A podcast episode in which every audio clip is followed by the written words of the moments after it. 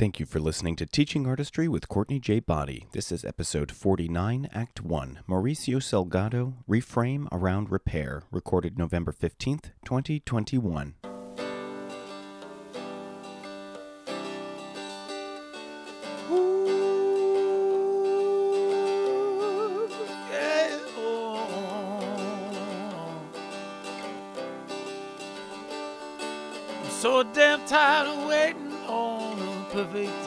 A plus B. The one size fits all prudent kids all screaming about irrevocability. Let's burn some bridges, earn some stitches, and fight our own way free. Cause the rules don't lie, but they don't apply to people like you and me. Let's start it up now. Let's start it up now. Let's start it up now. Let's start it up now. Now they say it's all decided, all divided, all laid out. And the pushcart man with a three-part plan can't understand what you're shouting about. But when the paths they plow, the lives allowed are the only roads you can see. Just remember walls were built to fall for people like you and me. Let's start it up now. Let's start it up now. Let's start it up now. Let's start it up now. Hey, hey, TA Podience. Welcome to Teaching Artistry Podcast. This podcast is researched, recorded, and produced on the unceded lands, water, and air, stewarded by the Canarsie and Munsee Lenape peoples in what is colonially known as Brooklyn, New York. Thanks for listening, and thanks for being a part of our global community. Invite your peeps, your colleagues, and your friends to join our community and subscribe on SoundCloud, Apple Podcasts, or Spotify. They can also follow us on Facebook, Twitter, and Instagram. And head over to teachingartistry.org to access more episodes, guest bios, our video series, merch, and more. So, the Pod Squad took a much needed break over the holidays and into the top of 2022. So uh, we all just did what we had to do. We we mutually agreed um, that it would make sense for us to just take a take a little a wee break um, and come back refreshed and rejuvenated uh, and focus on the podcast. And now we're back. We're back with our first episode of 2022 and of season six. What? I can't, I can't. I can't believe that we have been around for six six years or enough to say season six. What? Um, thank you so much for for listening and being a part of helping this this little indie podcast thrive. Um, yeah, we're really excited about the slate of guests that we're talking to this year. And I am incredibly thrilled to kick off season six with our first guest, Mauricio Salgado. So, I was introduced to Mauricio um, by a colleague at NYU, Joe Salvatore, and Mauricio w- um, invited me to lead a breakout session as part of a student orientation event that he was organizing. And while we were interacting, you know, as part of um, like prep sessions, I was really drawn to his caring, like beautifully caring energy. And um, when I, I did a little, you know, a little due diligence, a little bio search in, I saw something in his, like in the first sentence of his bio that I was so curious about. It really struck me. And so it, uh, that is the first question that I actually ask in this, in this episode. Um, so yeah, I mean, that was probably the, that and my like interactions with him was the reason why I invited him to be a guest. And um, so this episode will be in two parts, um, like most episodes are. But I want to just distinguish this one is that um, when Mauricio and I first sat down, uh, we there was this sort of realization at the end of the conversation that we we we needed to talk more. So there is a second session, but it's an actual separate time that we met. So in this conversation, this first act, we are learning about Mauricio's uh, upbringing, uh, early career, and current work.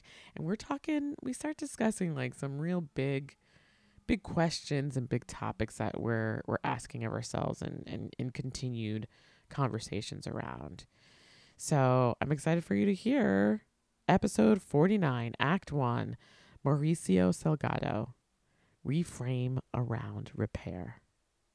Hello, Mauricio. ¿Qué tal, Courtney? How are you? ¿Qué tal? Uh, um, I'm I'm doing okay. Welcome to Teaching Artistry podcast. Gracias, gracias. It's a pleasure. Thank you. Um, so just uh, just because I know you're sort of new in the, the lexicon of teaching artistry, is that this is a podcast that celebrates artists and culture and equity. And um, you and I met fairly recently, um, so I'm excited to learn more about you and your journey and the work that you do. Um, and I saw this and I put it in my little notes about um, your pursuit of justice and healing through a decolonial framework. So I want to hear more about that. Vamos. I mean, I love it. I, I got to begin by saying I so appreciate what you do with this podcast and the questions that you ask of all of your guests. Uh, what a what a call! What an exhortation to to name it, to claim it, to be better, to grow. Uh, it's a gift. So thank you for that. Um, yeah, thank yeah, yeah, yeah. I mean, you begin with this. Uh, You're right. I do post in my bio that of, of all the things, I am in pursuit of justice and healing through a decolonial framework. And you know what? Nobody asks me about that, right? And you're like, uh, can you bring it? Like, what do you mean? And I'm like, oh snap! Like yesterday, I was like, ay Dios, what do I mean? Ay, ¿qué me recuerdo yo de eso? Yo por qué escribí eso? Why did I write that? Right? I get in, all, I get in on myself, and then I remember, oh yes, right. I know exactly why I wrote that because I was raised by a mother who all she did was read what was happening around her for uh, for the ways that injustice was happening and how she we could do better. Mm, And so justice for me was was a way of viewing the world. And I finally came to understand it through Reinhold Niebuhr. I don't know if that name rings a bell, theologian of the 20th century, one of these really well-known theologians who talks about uh, power is a pursuit. It's not a place, it's not a location, it's an action to movement, and it's a pursuit of it's the pursuit of balancing power. And I get that that's a particular kind of justice, that there are many different kinds of justice, but I so mm, appreciate that. And I can recognize that as inherently what my mother was always about, continues to be about uh, a pursuit of balancing power because the scales of power are always off balance. So you always got to be in pursuit of that balance. And what what does that balance like?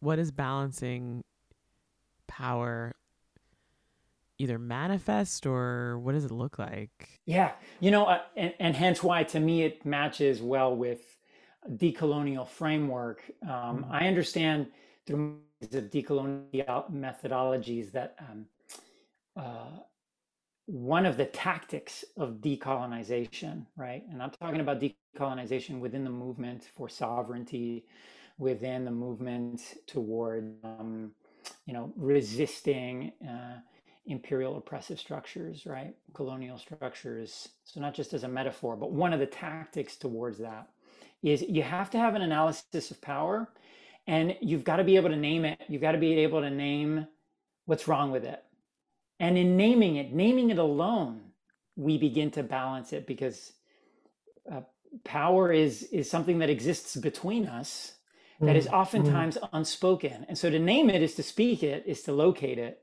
is to place it, and then we can begin to see what's wrong with it, right? So um, I think I think about I, that. I think about the an analysis, understanding how power is functioning in a space at any given time, being able to name it, being able to speak into it, and being able to speak into it in a way that's attractive, that gets people to say, "Oh, right, yes, oh, I don't want to be that way, or oh, yes, I want to be that way. I want to be even better than that.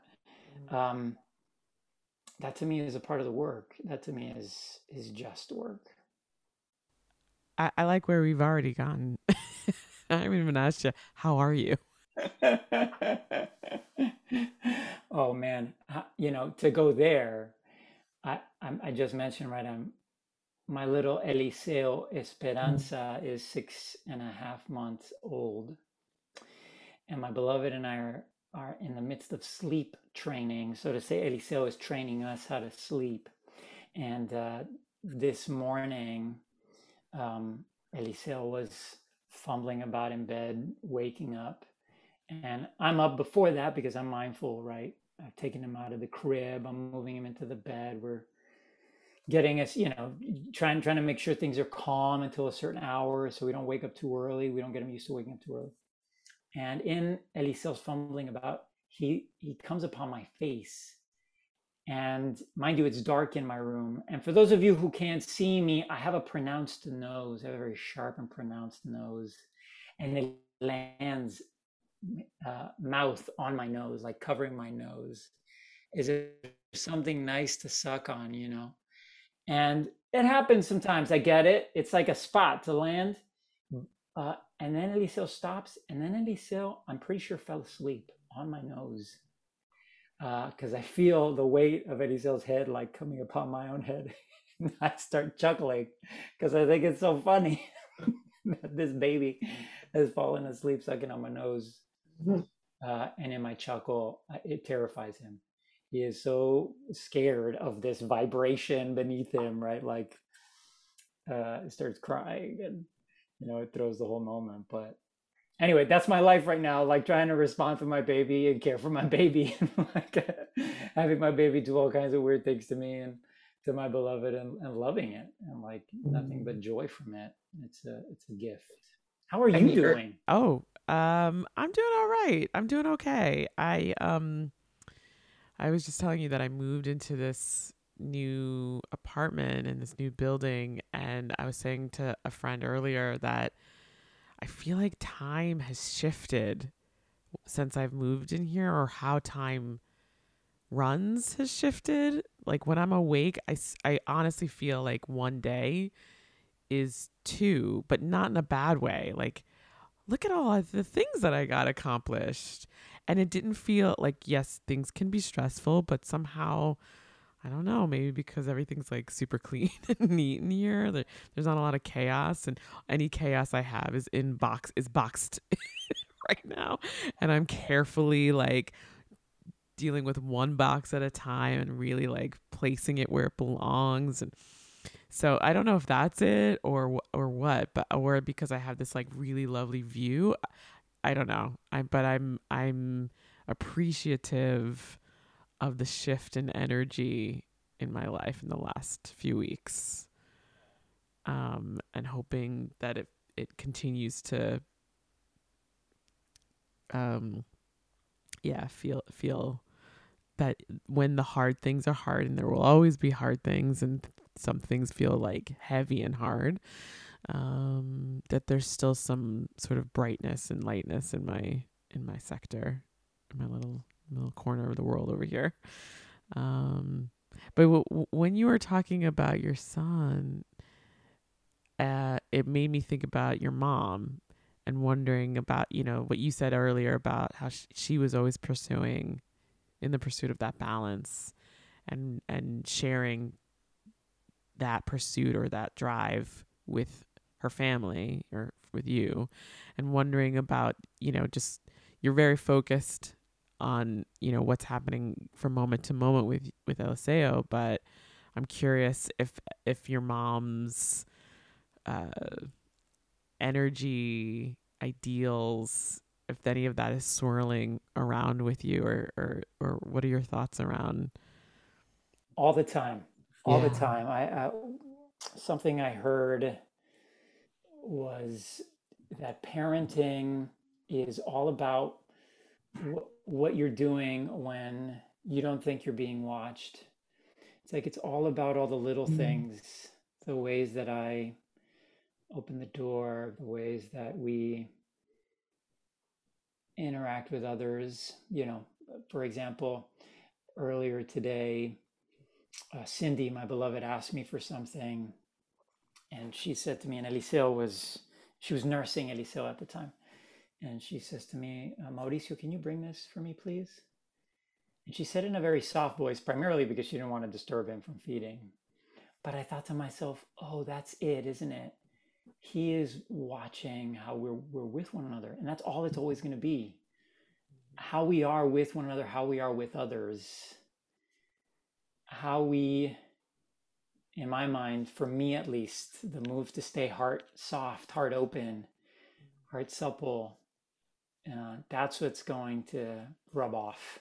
For as much as I might want to, like, you know, preach to him about who knows what and a hundred things. Like that's what rubbed off on me and for my mom, you know, um, all the ways that she was without having to turn to me and say anything. It was who she was around me with everybody else, you know. So where did you grow up and, um, you know, yeah, wh- what kind of kid were you? I was conceived on the coast of Colombia. Uh, my my parents were at a they were doing some social work in a small community and they were at a at a seminary uh, on the second floor and it was a party underneath which is why my mom likes to say that i like salsa music because you know the party was going while they were going at Mhm. it you know what i mean like it was happening uh, so yes my people are colombian that's how i tell that story Mhm. um, uh, moved here to have me. My mother was pregnant with me when um, the people they were working with were, were threatened, and one of the priests they were working with was killed. So they came this Mhm. way. Um, they'd been here before. My folks migrated to the U.S. when they were teenagers separately, right? And then they met in New Jersey among the, the enclave of Colombians that were there at the time. And um, anyway, they come back this way. I'm born in Arlington, Virginia, but raised in the 305 you know miami it's one of those places where we claim area codes Mm. you know like people tattoo it on their bodies. I don't know about other places that do that but that's a distinctly miami thing that i i, I have not done. I will not be doing. It's one of the reasons why i don't live there. Um, it's just the, the idiosyncrasies of being from a very unique place. Um, yeah and then miami. I grew up in my folks run a community center for migrant farm workers called En Familia. And that might that community center didn't fully like form as a not-for-profit until 2001 or 2000, but they they were teaching their workshops, doing their work um, within that community as far back as I can remember. Mm. And you know, my folks didn't have childcare, so I just went with them to these workshops. Uh, and it was in those workshops where you know they're gathering in community centers and churches, and they've got 30 or 40 migrant farm workers there, primarily from Central America, South America, the Caribbean, and um, these folks are not folks who are used to learning in traditional ways, right? You're not going to give them a handout and expect that they're going to take the material or Mhm. write notes on a chalkboard, right? You've got to make it interactive. You got to have food and you got to make it interactive. So my mother would, uh, first thing that they would do is they would walk in with a role play. Like before even announcing that they were there, my mother would come in hollering about something or other, dragging me along. And I'm crying on cue, right? Um, because I'm hungry. And she's like, Mijo, por Dios, ya cálmate, no más. And I'm like, mommy. And then my dad would come in and be like, Mija, I'm hungry. Where's my food? And she would be like, Excuse me, your food? I've been working all day. ¿Y tú qué haces con tu? And he's like, Well, I expect you. You're my woman. You need to cook. And they're yelling at me. He's like, But please, somebody. And right at the height of the conflict, they would pause it and they hmm. would turn to the audience. And my mother would say, Señoras, mujeres, you know, women, what do you think? Have you experienced this before? And they'd giggle to themselves, and one by one, she'd pull it out of them and they'd speak about it, right? And then my father would say, Okay, ustedes hombres, you men, what do you think? Have you experienced this before? And silence, right? Crickets, and the women would laugh at them because all knowing of the truth. And eventually my father would get them to speak, and then my mother would say to me, Y, y tú, mijo, what do you think? What do you think, my son? And there'd be this collective gasp or uncomfortable laugh because in our culture, you don't ask kids their opinion. Especially not at three or four or five years old or six years old, as, as young as I was when I started doing that stuff, you know. Uh, and my mother had coached me ahead of time to be like, uh, yeah, it feels bad when you treat me like this, right? Uh, and of course, I get some laughter, and then I'd look around, and you know, like any good clown, right? Like, see some laughter, and it's like, okay, let me lean into it. And then I'd be like, because when my mommy and my daddy do this, mom talks about how I aired all their dirty laundry and embarrassed the hell out of them.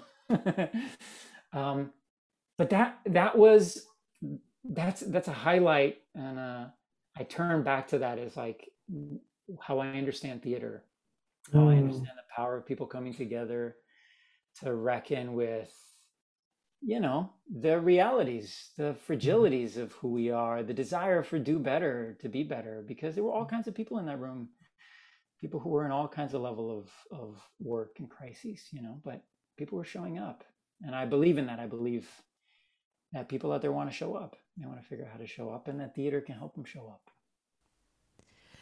You know, it's interesting. uh, In my, um, you know, the podcast has been around for a while, and initially, and for you know, often I talk to people who uh, were are trained performers in some sort of genre.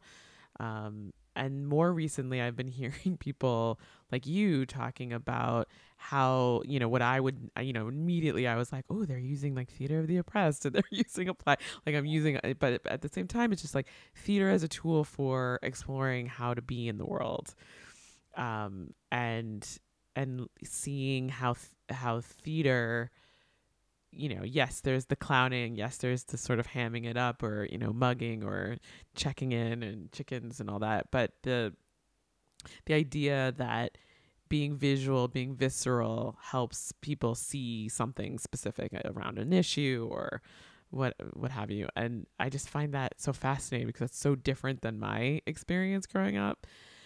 But I'm just I was thinking again, just sort of going down the, the down a little bit into like what were you like you were three four five getting coached by your mom and then doing this and then feeling that sort of energy from an audience but w- what was the conversation after? What you know what w- yeah what you like w- y- this did was this normal? Did you think that everybody's family was like this that this is what they did? Oh goodness. I mean no i knew my folks were unique but here's what wasn't unique Mm. is the ability to come around a story. So for, for example i didn't know that what we were doing was theater right? I just Mm. thought this is what we do. Like th- it didn't have a name right? It was just culture. Like that's what culture is right? When it's so embedded in the fabric of Mhm. who people are that's just what you do and that was i mean yes i can call it theater of the oppressed. I can call it liberation theology. I can call it whatever i want to call it right? What people in academia have deemed it in their research looking back or looking at. Um, and my folks they hear me talk about it and they're like okay sure that's what we do. Like fine. But it wasn't it, it, it was ultimately about a culture that does best listens best talks best when they're around a story. So you know, mm. for example, I mean, it, whether it was in a community center with strangers or whether it was at the holiday party with my family, right? Like that was always the behavior. The behavior was let's get a story into the room, let's be really big and expressive about it, let's roast somebody, let's roast everybody, right? And then we can talk about it. We can make meaning of the thing, be it through jokes or however however reverent we want to be about it or irreverent we want to be about it. The subject matter was definitely unique and because my folks are social workers therapists that was that taught me a lot. I mean i um, every day at home at dinner or after those events my folks would process and would talk about all the patterns and the behaviors and the trials and the difficulties of being in a relationship of being female, of being Latino, right, which is the word we used at the time, of being uh, poor, of being an immigrant, of being all of those things would come up all at the same time. And this is where my mother, my mother taught me so much about intersectionality before I even knew anything about it, because so clear about the, the ways that whenever any one of those intersections got left out, you know, my dad would say something. She's like, "Yeah, but you're not thinking about women this way," or someone said, "Yeah, but you're not thinking about the poor this way. You're not thinking about like there's something you're missing because they were in it. They were in it with these people Mm. who, in conversation, would name it. Um, so there was a lot of learning um, from a very early age. That's made it that made it easy for me to lean into this work and understand Mm. without without needing to go through school for it first. What is what is the work that you do now? What role do you do you hold now? Yeah. Yeah. So uh, I do a plethora of things, all of this in the pursuit of, you know, what I what I consider as justice and decolonization, right? And so I think about I'm thinking about working with and alongside organizations that are trying to ensure that we've we've got sustainable right relationships with our ecosystems and our other organisms. I'm doing, you know, reparative work um, trying to figure out how we redistribute wealth, uh, in particular for Black communities. I'm Mm.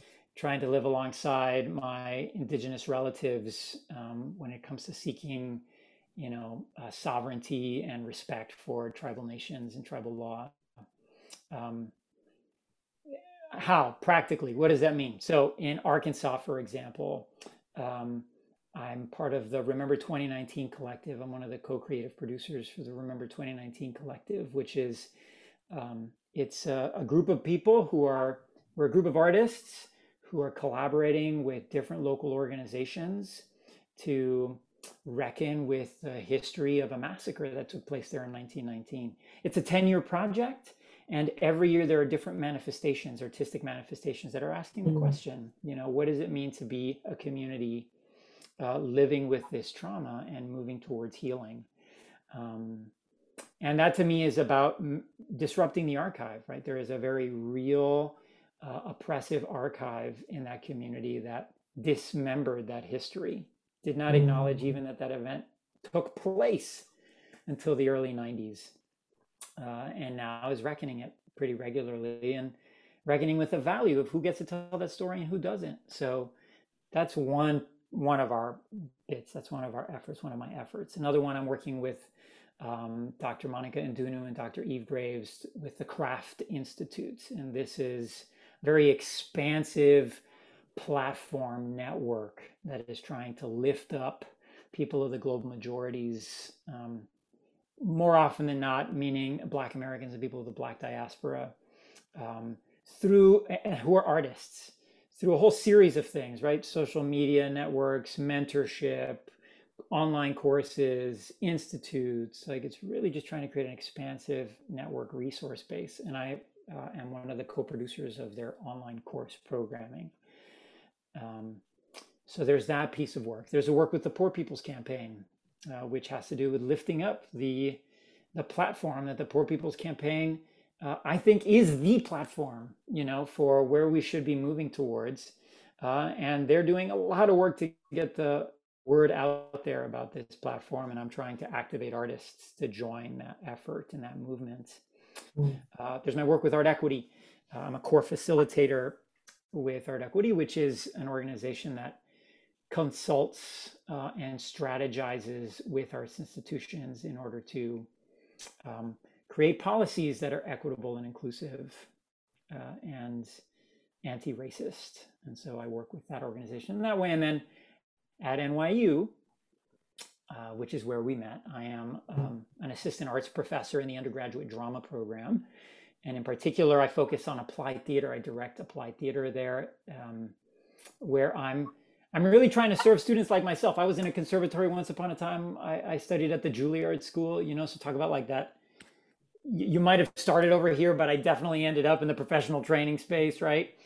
Uh, but I was a student there and I was like, what am I doing here? This isn't where the conversation is for me. And I was looking for support. And so I'm trying to be that for young people at NYU who are like, uh, I have a reason for doing this work and it's not to make money.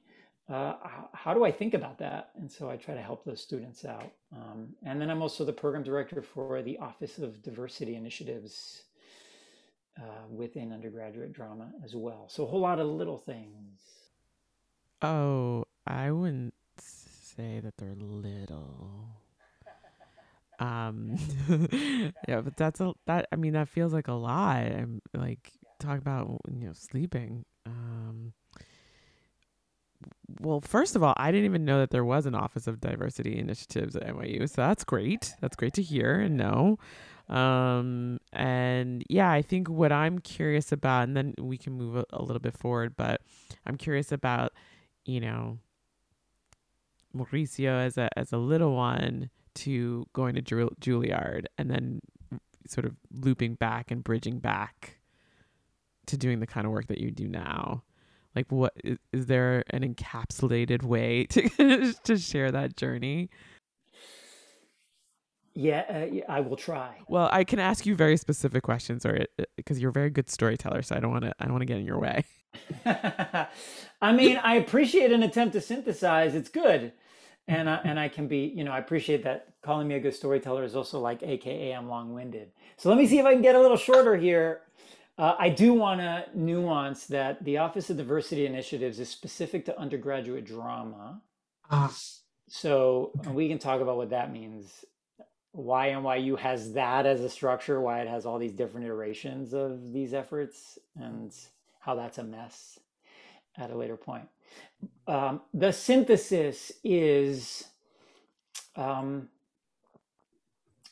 the synthesis is this, uh, and it actually comes from um, an indigenous folk tale.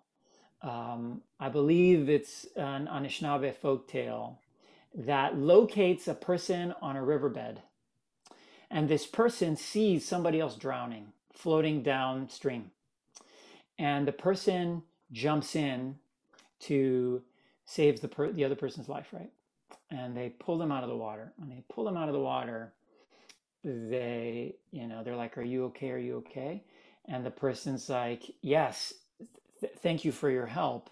But there are others right behind me and they turn around and they see that there are bodies just like struggling floating downstream.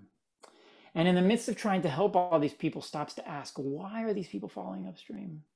Mm, and in this we get into this metaphor of the change agent along the riverbed trying to create change.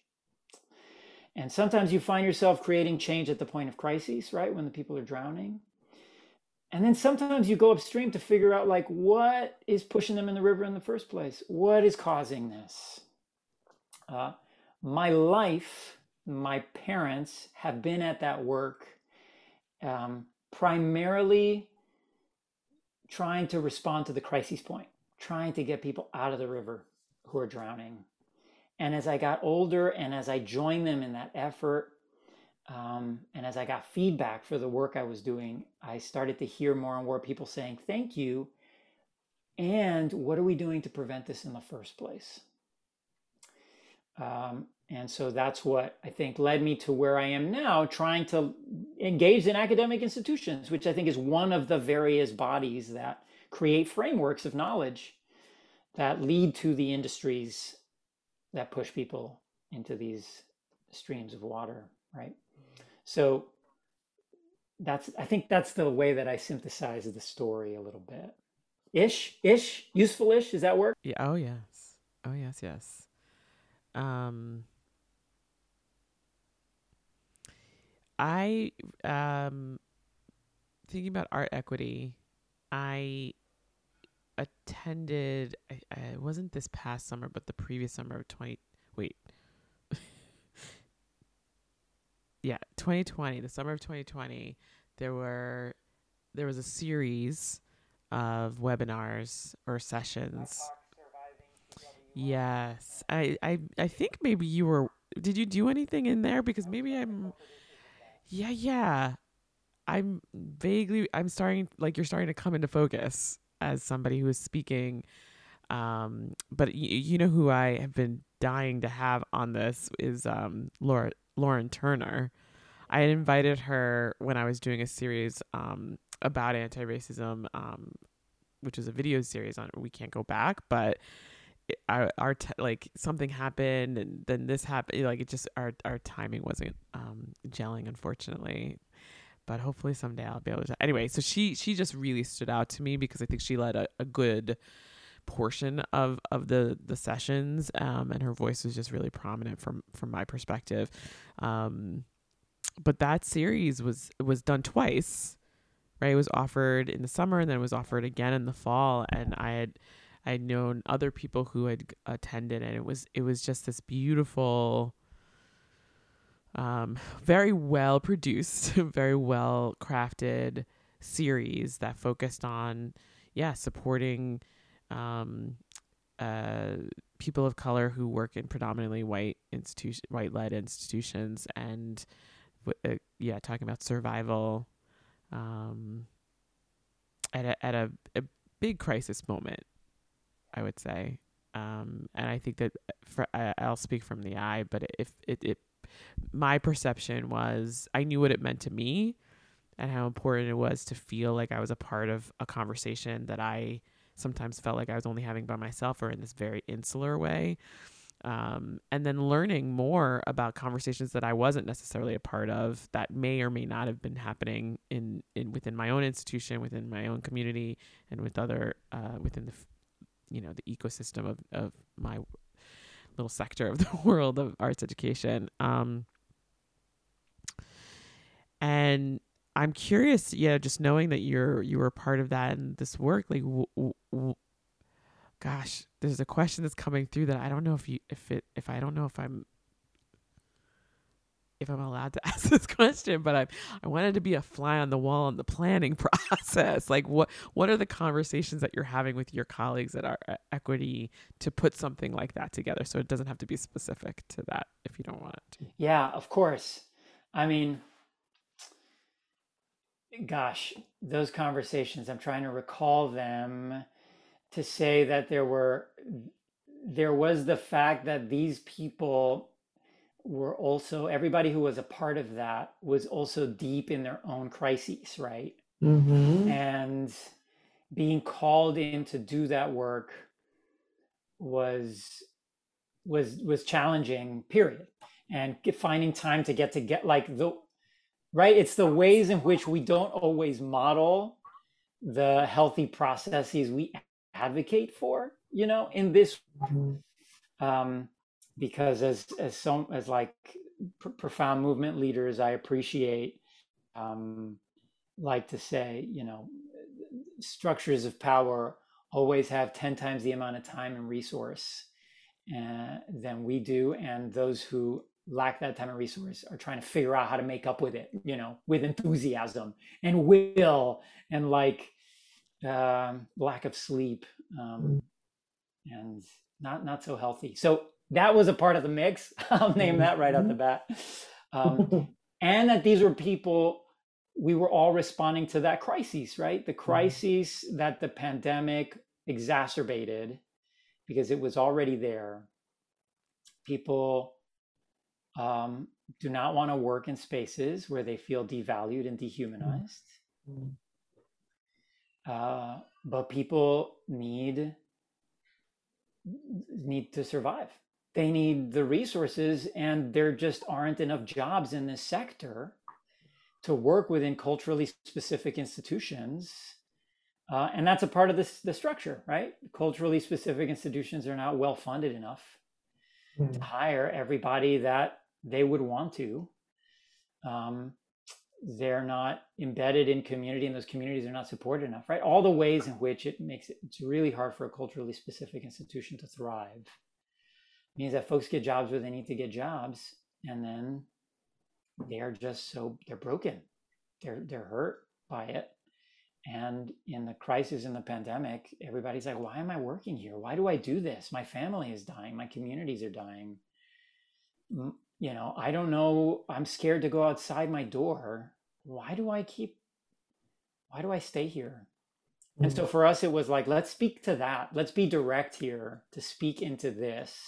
Mhm. Uh, and I think that's what Lauren was so uh, crucial to that series because Lauren told the story of leaving Yeah.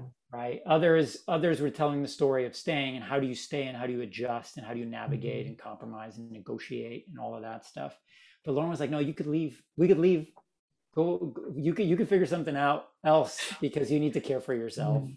Yeah. and I, I think you know let's I, I we're, we're i think we're seeing it all around us more and more people are choosing to leave Yeah, I mean, there's that article. I didn't, I can't remember the source of it, but the Great Resignation is upon us, and I and I saw a statistic uh, the other day that 4.4 million people quit their job last month. You know, and I feel like those that what you just said about the dehumanizing nature of of work wherever it may be in in this case i think it was very specifically f- it seemed specifically focused on the nonprofit sector but um yeah it's like asking those big questions about yourself i feel like every everybody's asking questions of themselves and like what what they what their own values are how they want to be valued and how that ultimately manifests in decision making processes for ourselves in in whatever agency that we have for ourselves. You know for me i just mentioned that i moved to a new location. Like i had no intention of moving and couldn't have could not did not have the bandwidth of doing something like that this time last year when i was trying to deal with my mother's estate. Like there was no way that i was going to be able to do all the things that I was doing, deal with the crisis and deal with my mother's estate and say, oh, and, and I'm going to move because I, I like that decision making power, the power, the balance was not there. But, you know, through the course of that and all sorts of other, um, you know, aspects, I was able to sort of say, this, this is what I value. This is how I'm going to start to value myself. And I just said earlier, like, time is slowing down in a way that it felt so sped up in in previous months within this pandemic um, that uh, there's something shifting, which that I think is what Lauren is saying is that you have the power to shift things, um, and that goes that's going to look different for each individual, and then there's the specificity of whether you go or you stay in terms of a working um, environment, building a work culture, changing, being a change agent that's tiring work too right? Um and how like who who my question and it's not just my question but it, the question on the table continues to be who is actually doing the work. And when you're not when the work is not being done it's very clear. Um and I, I, I i'm not actually calling anybody out necessarily but it's if it feels like in my opinion like from my ex- my viewpoint i have the ability to have deeper conversations with people of color around this than i am with my my white identifying folk um my colleagues. Some of them try and some of them are really you know wanting to but there's there always seems to be like you can't get to the next whatever the next thing is like it's it it continues to get to a place that gets this whatever i'm doing here blocked i guess. Um and i i don't know what's going to move remove that block you know? Like what's going to push them into the into the river if i use that metaphor? To this question of like what who's doing the work what's going to push our white identifying colleagues into the work when it seems like they might be stuck? Yeah and i don't want to just make it a, a racial thing. I think it's a power a power dynamic as well. Hmm right and i and i a couple of things i'll reference uh, i'll start with and I'm, I'm just riffing with you here right? Like i don't have answers Let's. also my own experience right on this. Um i so I, I think about oftentimes when i'm working with or i'm trying to advise or um, consult with people in power i want to talk Mm. about it that way um, I, I begin with a lot of my own self-interrogation about like my own sense of power um, the the various ways in which um, I was raised with you know for as much as my mom raised me to be a certain way I was also raised in a larger culture in a in a generally misogynistic culture in um, in a capitalistic culture in a culture that you know, as Ruby Sales likes to put, um, values disposability above Mm. all else, right? Things are means to an end. And in order for them to be a means, we have to accept them as disposable. Um, no matter what it is, everything is disposable on the way towards the end, which is, you know, power, wealth, access, etc. Right? And so I was raised in that, and because of the history of you know patriarchy, because of the history of of homophobia, because of all of these isms, I walk into a lot of spaces with a fair amount of privilege, right? Like I am um, um, heterosexual, cisgendered, Catholic, um, speak multiple language, come from people with master's degrees. Do you know, like my Yeah. parents had ownership, all the ways in which my various intersections reveal uh, power within systems. Uh, and and so in that way, um, I begin with myself and like, what have I done? What am I doing in order to disrupt that? What has helped me disrupt so that I could wake up to what comes next? And I feel like for me, the first part of this, this question of like, what what are people doing? I feel like a part of what people are doing is, or, or what we, what I know I've come to do, is to be a student of movement. I've got to regularly be engaging with the movements around me and how people are collectively thinking uh, towards something because there's something really stunning about how ideas can be refined into gold through movement together as a group Yeah. versus in isolation or an individual kind of uh, you know these notions that there are such things as like the, the heroic individual who has the one good idea that everybody is moving towards you know so i try to be a student of movement what are people what are these groups of people doing and what's their vision and how can i get on board with that movement that's part one and i think white folk or people in power who are doing that are, are, are, are figuring out what that means for them, right? And are able to propose it and lead with it. And I see it a lot in the Poor People's Campaign, for example. Um, and to the second question, right, which is like, oh no, I lost it, Courtney. What was the second question? You see, I'm so long winded. I don't even know it. I did I ask a question? I don't know. No, I, f- I felt like I broke out what you were talking about into two parts. I'm done. Part one.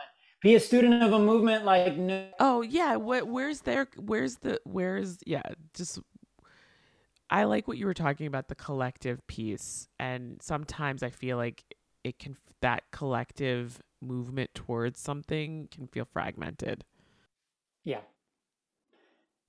Yeah.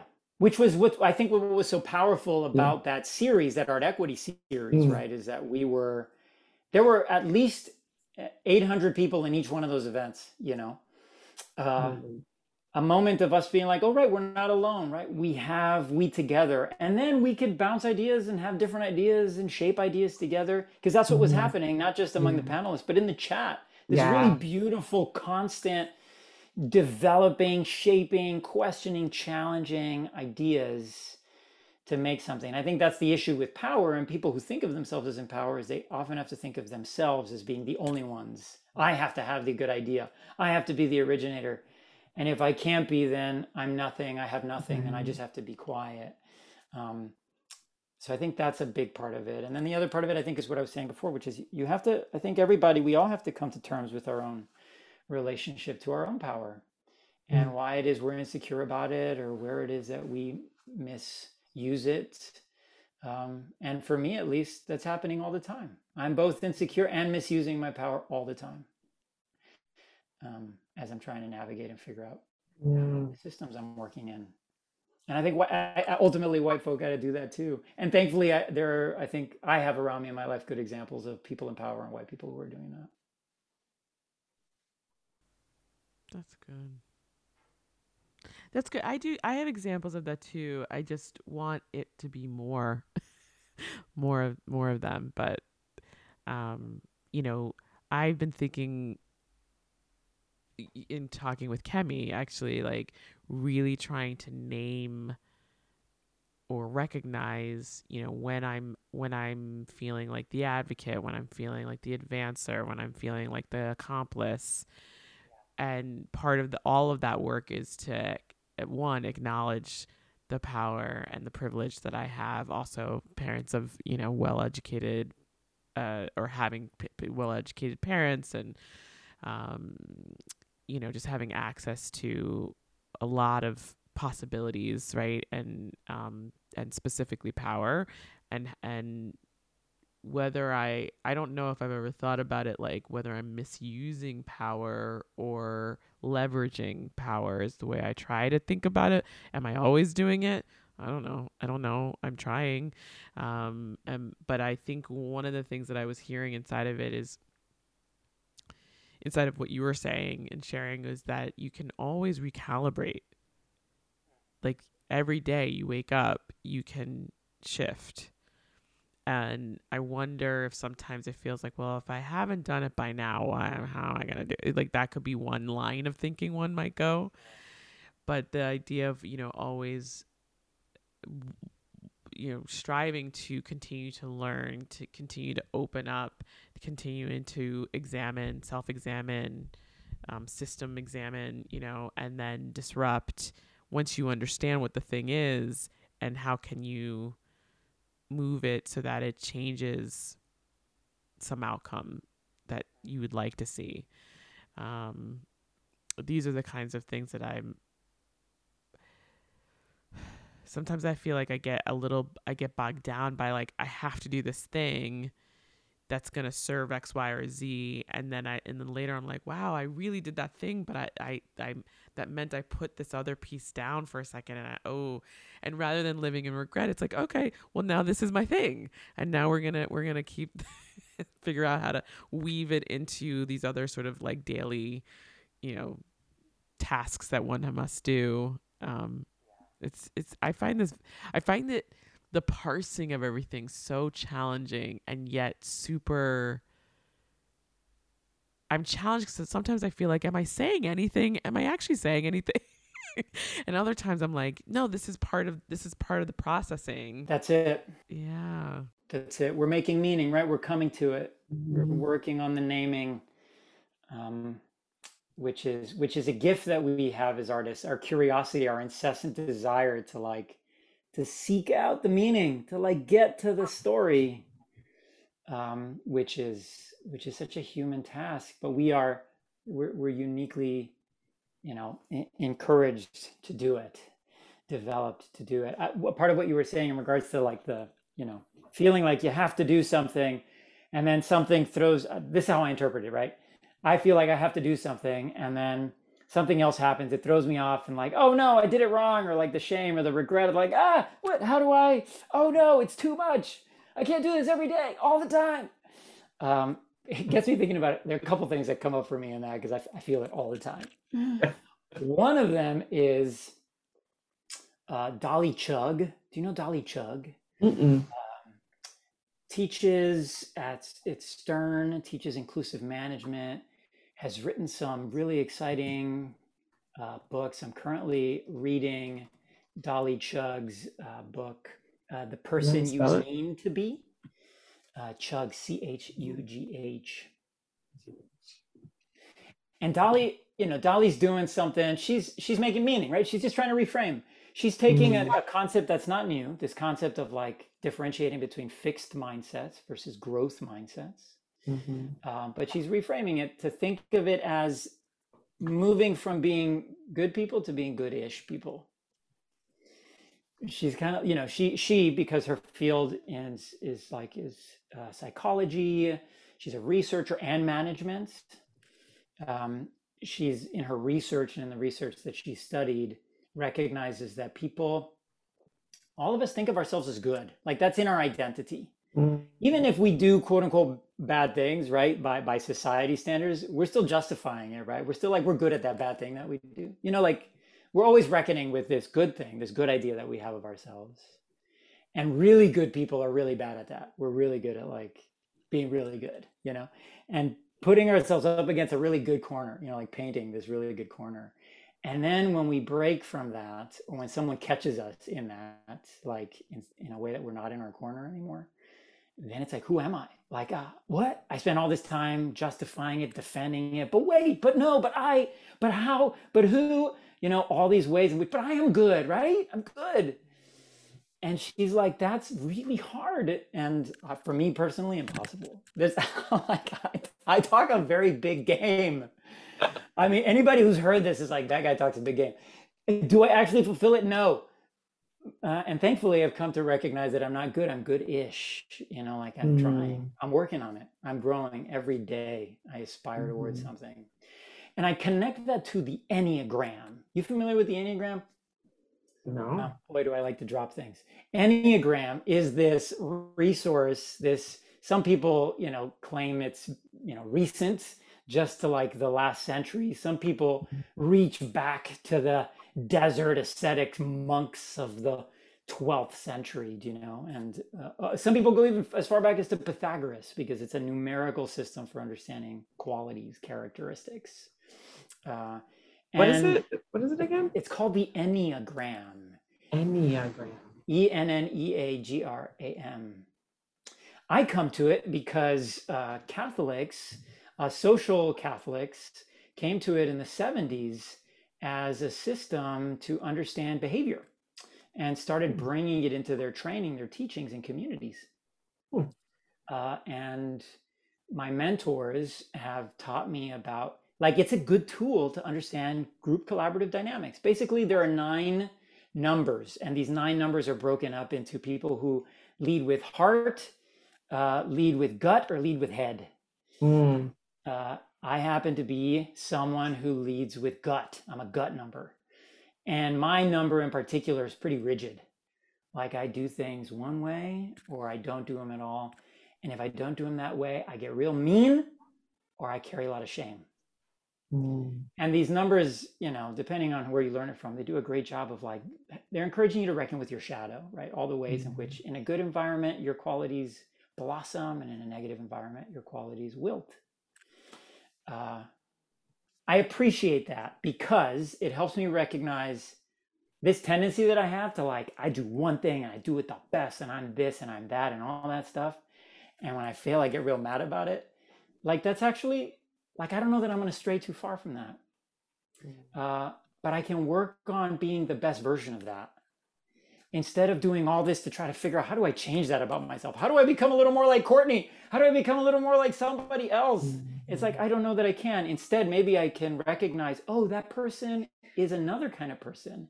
And together, all of us together, we could be something whole and beautiful. I don't have to be all these good things. I could be the good thing that I am. And you could be the good thing that you are. And you could do that in that beautiful way that's going to take care of the moment in a way that I can't. Um, that's how I reckon with my shame, or like when I, I did do it right. It's like, yeah, thankfully I'm not alone. I'm not the only person out here who's trying to do good. Yeah, all all of all of that, all of everything that you just said. Um and I feel I feel like if I if I can recognize that that, that I can um I can keep going one and and continue to you know I, I I'm gonna yes I'm just gonna say yes to what you just said and then I'm gonna say one of the things that I find really important for me is these kinds of conversations.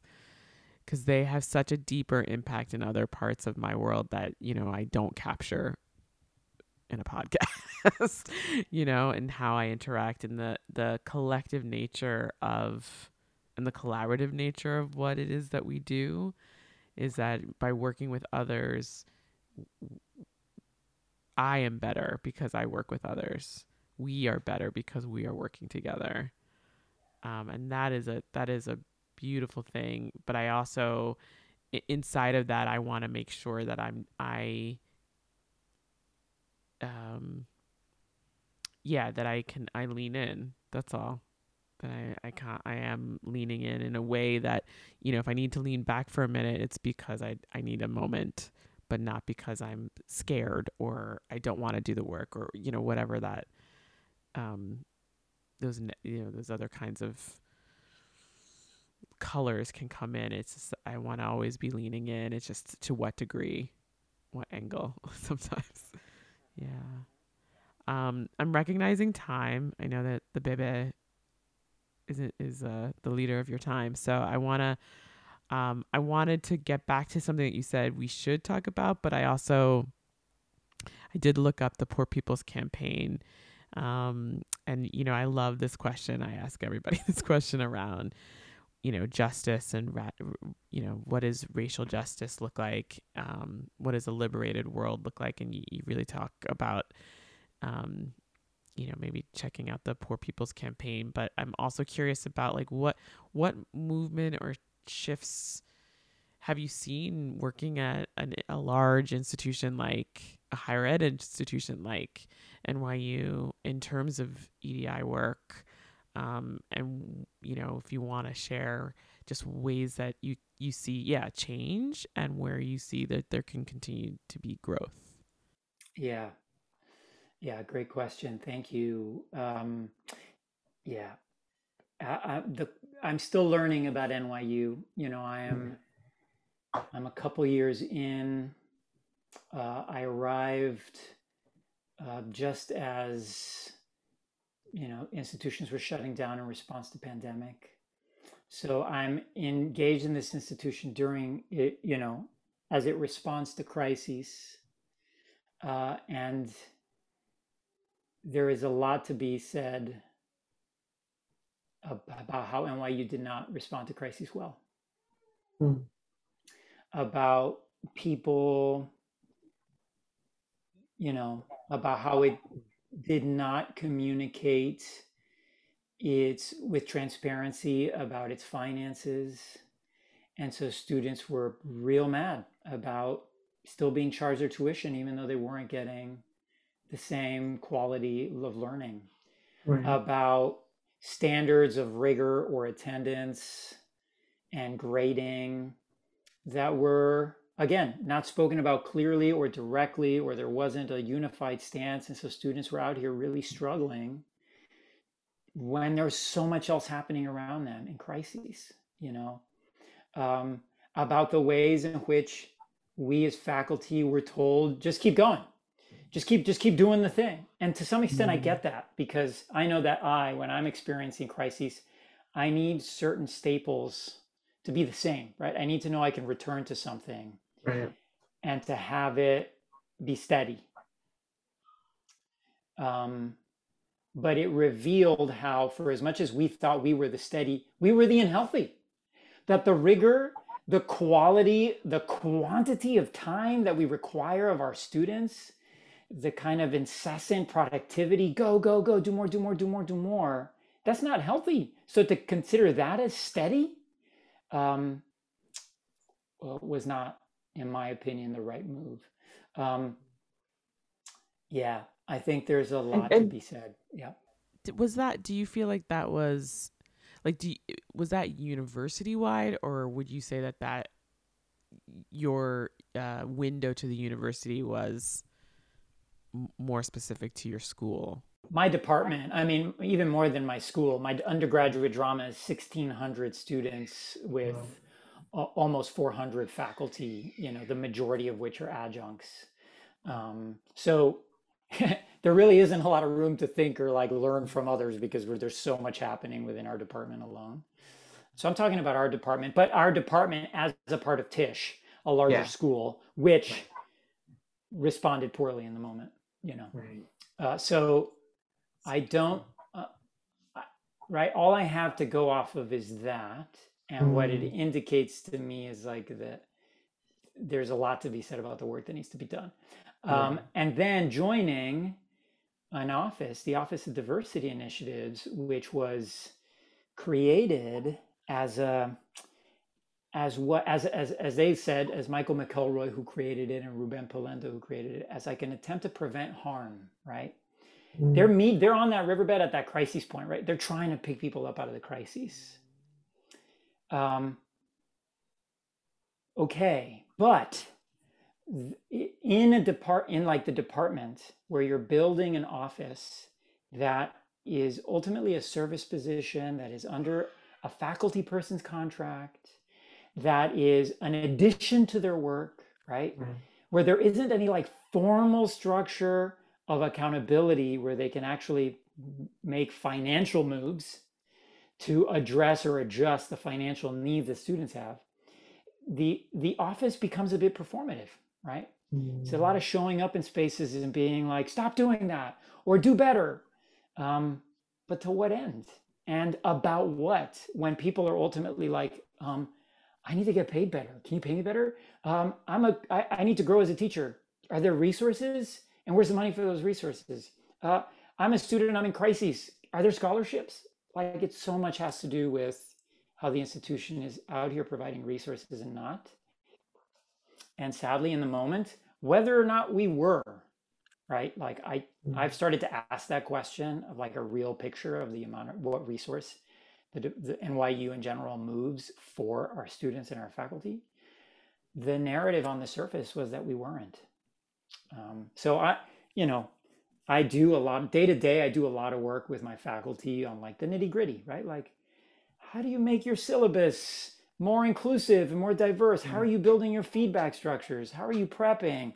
How are you allowing call in? How are you all of those like day to day struggles?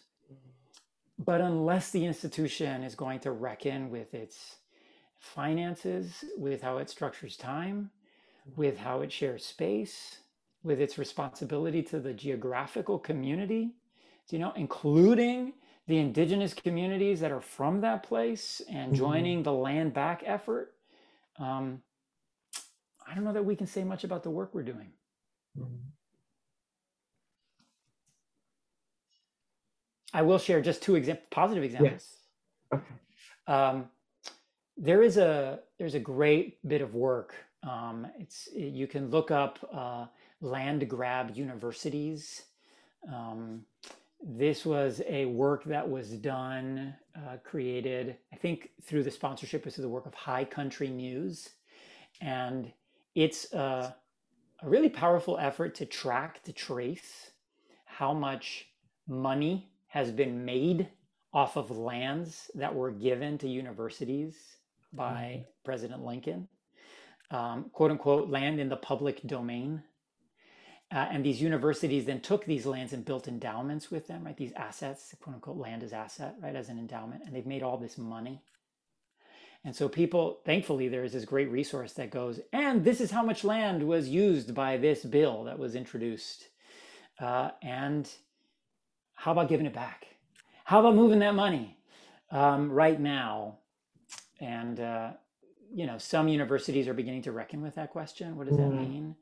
Um, South Dakota State University has actually started to use the money that they make from that endowed land uh, to Indigenous students to fund scholarships for Indigenous students.